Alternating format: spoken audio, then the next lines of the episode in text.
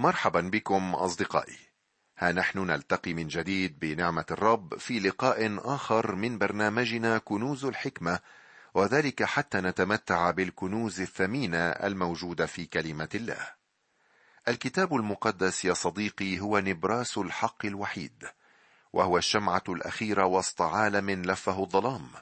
فإن كنت يا صديقي لم تقرأ صفحاته بعد فلا تفوت على نفسك هذه الفرصة الذهبية ولا توفر جهدا في الحصول على كتاب الكتب. أهلا بكم معي مرة أخرى. ما زلنا في صدد التأمل في حياة إبراهيم وسارة بعد أن أخذا أسماء جديدة من الرب.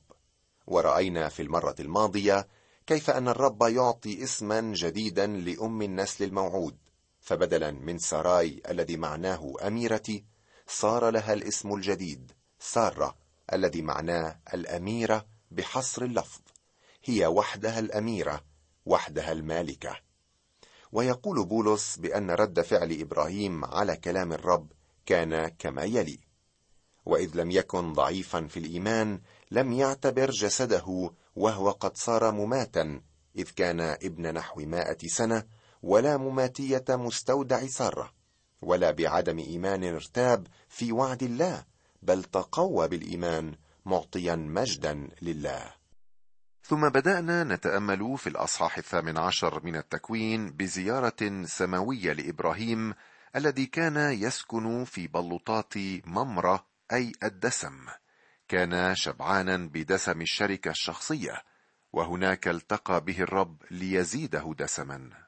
كان ماثورا عنه كرم الضيافة التي لها مكافأة تمتد إلى جميع الذين يستضيفون من يبدو عليهم سمات الغرباء بينما هم في الواقع يستضيفون ملائكة وهم لا يدرون. يبدو للوهلة الأولى أن إبراهيم لم يعرف ضيوفه غير أنه أدرك الهيبة الإلهية لواحد من الرجال الثلاثة ووجه كلامه إليه ولكنه قدم الخدمة لثلاثة. قام بغسل أرجلهم بكل تواضع ثم أشرك سارة في صنع وليمة لهؤلاء الضيوف. لقد أعد إبراهيم وليمة كبيرة. ثم نعرف بعد ذلك أن هؤلاء الضيوف كانوا سماويين. يقال في رسالة العبرانيين لأن بها أضاف أناس ملائكة وهم لا يدرون. هكذا إبراهيم كان يستضيف زوارا من السماء وهو لا يدري. نقرأ من الأصحاح الثامن عشر من التكوين من الآية التاسعة وحتى الثانية والعشرين.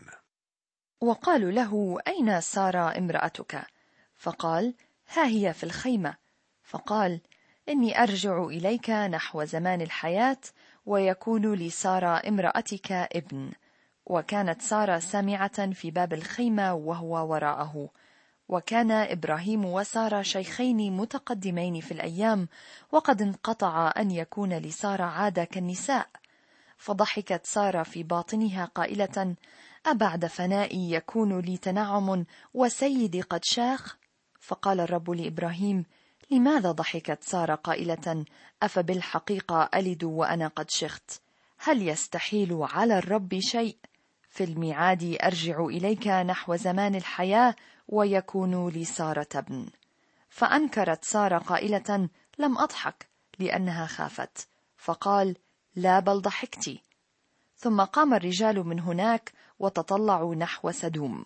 وكان إبراهيم ماشيا معهم ليشيعهم. فقال الرب هل أخفي عن إبراهيم ما أنا فاعله؟ وإبراهيم يكون أمة كبيرة وقوية ويتبارك به جميع أمم الأرض. لأني عرفته لكي يوصي بنيه وبيته من بعده أن يحفظوا طريق الرب ليعملوا برا وعدلا لكي يأتي الرب لإبراهيم بما تكلم به. وقال الرب إن صراخ سدوم وعمورة قد كثر وخطيتهم قد عظمت جدا. أنزل وأرى هل فعلوا بالتمام حسب صراخها الآتي إلي وإلا فأعلم. وانصرف الرجال من هناك وذهبوا نحو سدوم. وأما إبراهيم فكان لم يزل قائما أمام الرب. وقالوا له أين سارة امرأتك؟ فقال ها هي في الخيمة. طبعا لم يكن من اللائق أن تخرج سارة أمام الضيوف ولكنهم سألوا عنها. فقال إني أرجع إليك نحو زمان الحياة ويكون لسارة امرأتك ابن. وكانت سارة سامعة في باب الخيمة وهو وراءه. لو كان الغموض قد أحاط بهذا الزائر العجيب من قبل فبالوعد الكريم هذا تبدد وزال. غير أن سارة التي كان الوعد يعنيها مباشرة لم يكن لها نفس إحساس إبراهيم بالزيارة السماوية وبمحضر الله. وكان إبراهيم وسارة شيخين متقدمين في الأيام وقد انقطع أن يكون لسارة عادة كالنساء. فضحكت سارة في باطنها قائلة أبعد فنائي يكون لي تنعم وسيدي قد شاخ. هل يعقل أن أحصل على ولد؟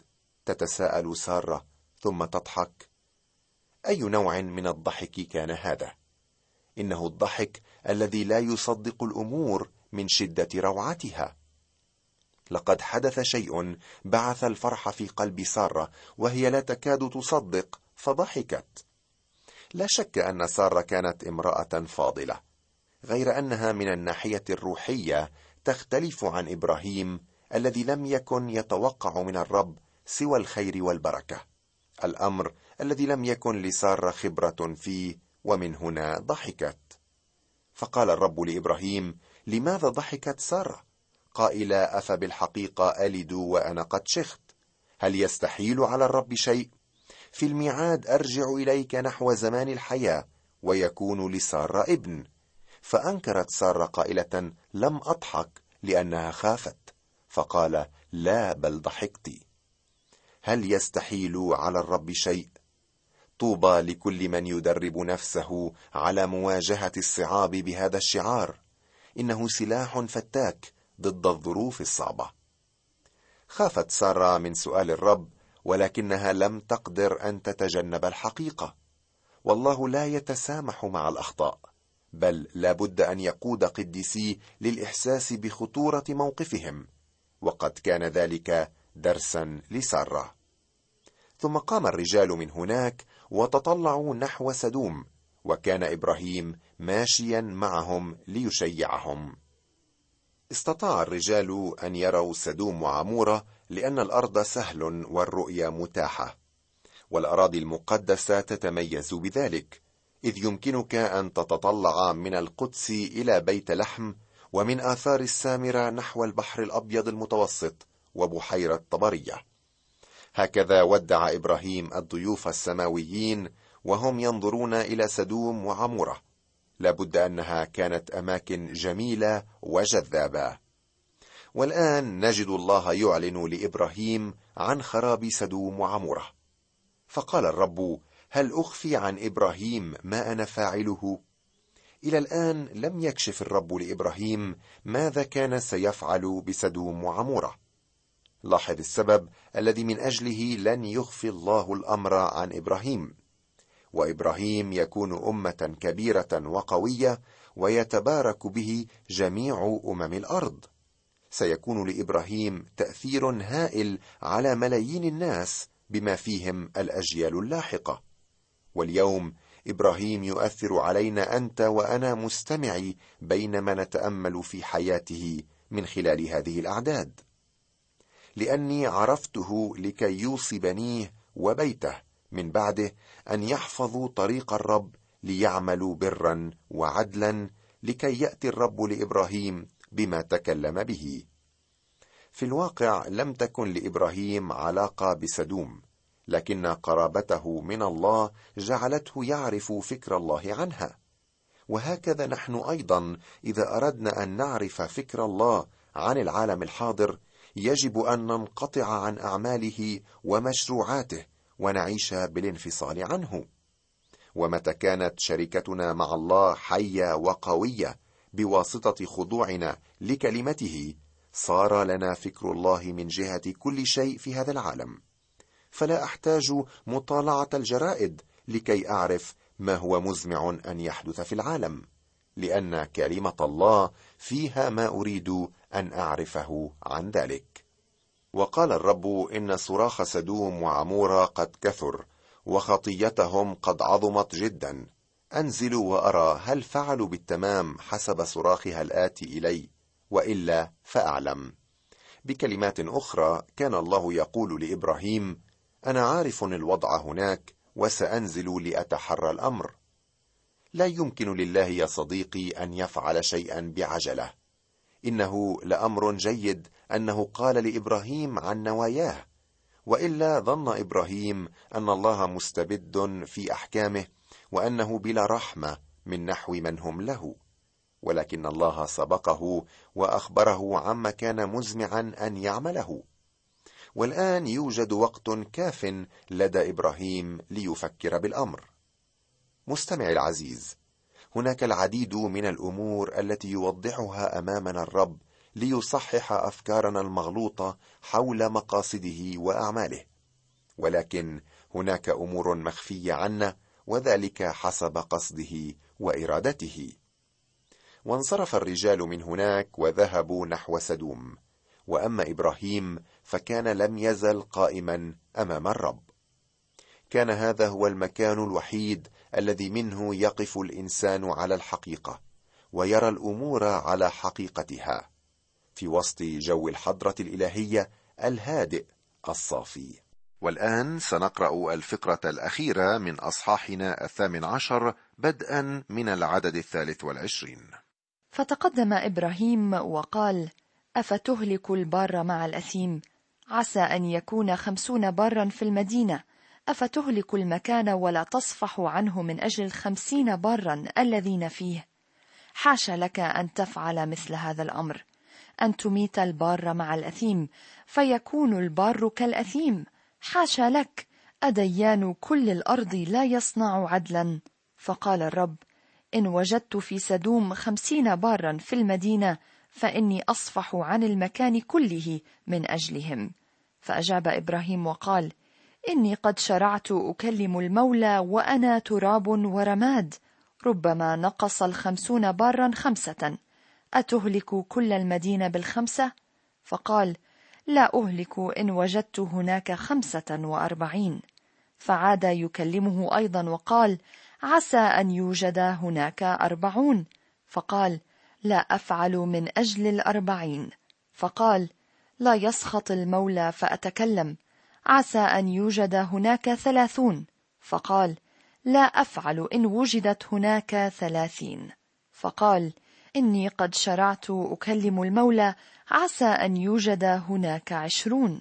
فقال لا أهلك من أجل العشرين. فقال لا يسخط المولى فأتكلم هذه المرة فقط. عسى أن يوجد هناك عشرة. فقال لا أهلك من أجل العشرة. وذهب الرب عندما فرغ من الكلام مع إبراهيم ورجع إبراهيم إلى مكانه. فتقدم إبراهيم وقال أفتهلك البار مع الأثيم؟ ترى بمن كان إبراهيم يفكر؟ كان يفكر بلوط ابن أخيه. لقد سبق وأنقذه مرة وها هو الآن يشعر أن لوط في خطر مرة أخرى. لابد وأنه افتكر مرارا في علاقة لوط بالرب لكنه كان متأكدا من أنه مخلص. كما أن إبراهيم كان يشعر بوجود أناس آخرين صالحين في سدوم فلماذا يهلك الله البار مع الأثيم؟ عسى أن يكون خمسون بارا في المدينة. أفتهلك المكان ولا تصفح عنه من أجل الخمسين بارا الذين فيه؟ يبدأ إبراهيم بخمسين شخصا. حاش لك أن تفعل مثل هذا الأمر أن تميت البار مع الأثيم فيكون البار كالأثيم. حاش لك. أديان كل الأرض لا يصنع عدلا. يا له من سؤال يسأله معظم الناس اليوم. هل الله عادل؟ إذا كان عادلا فلماذا الظلم في العالم؟ والجواب موجود في باقي أجزاء الكتاب المقدس لأن الله لا يصنع إلا العدل.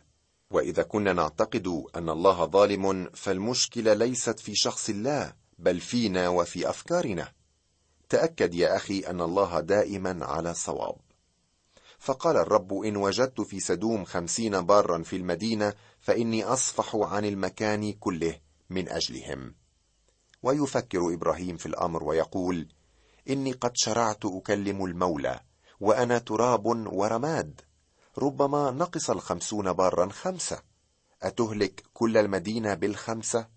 فقال لا أهلك إن وجدت هناك خمسة وأربعين. وكأني بإبراهيم يقول هل تهلك المدينة وفيها خمسة وأربعون بارا؟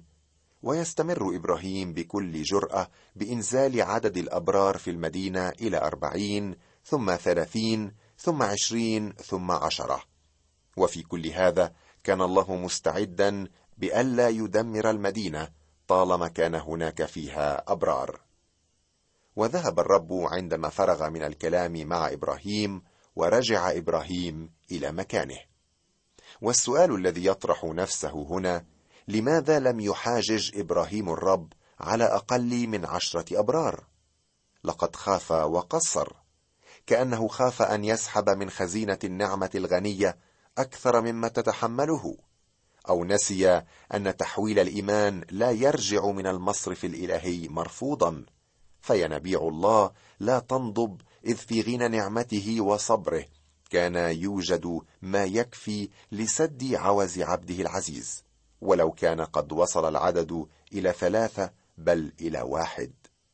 أظنه حينئذ كان خائفا على لوط من أن يهلك فلم ينزل تحت العشرة. ولكن كان بإمكانه أن يحاج الرب على شخص واحد فقط. هل تعرف ماذا كان سيقول له الرب؟ سأخرج هذا الواحد من المدينة ثم أهلك المدينة. وهذا ما سنراه لاحقا إذ لم يوجد بار في سدوم إلا لوط وقد طلب منه الله أن يخرج من المدينة ليدمرها. وهذا يذكرنا بفترة الضيق العظيمة التي لن تحل بالأرض إلا عندما تخرج الكنيسه من هذا العالم ويختطفها الرب إلى السماء. لقد حمل الرب يسوع كل دينونتنا ونزعها عنا والضيق اي جزء من الدينونة. لذا فإن المؤمنين لن يجتازوا الضيق العظيمه وسدوم وعموره هما صورة للعالم الفاسد الشرير الذي نعيش فيه اليوم والذي سيدمره الرب في المستقبل. أنا لا أعرف متى يأتي الرب للاختطاف. قد يأتي غدا أو اليوم بينما أنا أتكلم لك أخي المستمع. أرجو أن تكون مستعدا للقائه. نتقدم الآن في تأملاتنا إلى الأصحاح التاسع عشر من التكوين. كنا في الأصحاح السابق نرى صورة المؤمن الذي هو في شركة مباركة مع الله. ولكن تختلف الصورة الآن إذ نترك بلوطات ممرة في حبرون حيث الغنى والدسم والشركة وننحدر إلى سدوم حيث كان لوط يسكن. وفي هذا الأصحاح يخرج لوط وزوجته وابنتاه ثم يدمر الله سدوم وعمورة.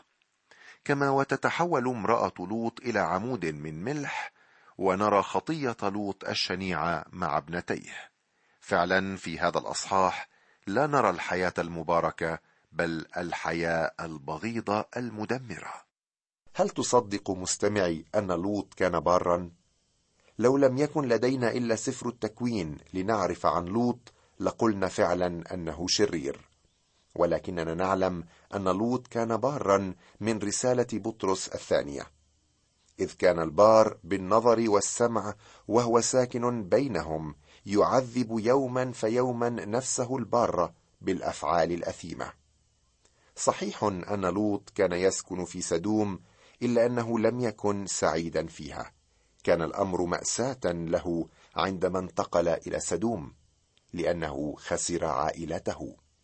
واليوم يوجد الكثير من أمثال لوط من المؤمنين المخلصين الذين بسبب حياتهم العالمية فقدوا عائلتهم وتأثيرهم وشهادتهم وأنا أعرف الكثير منهم.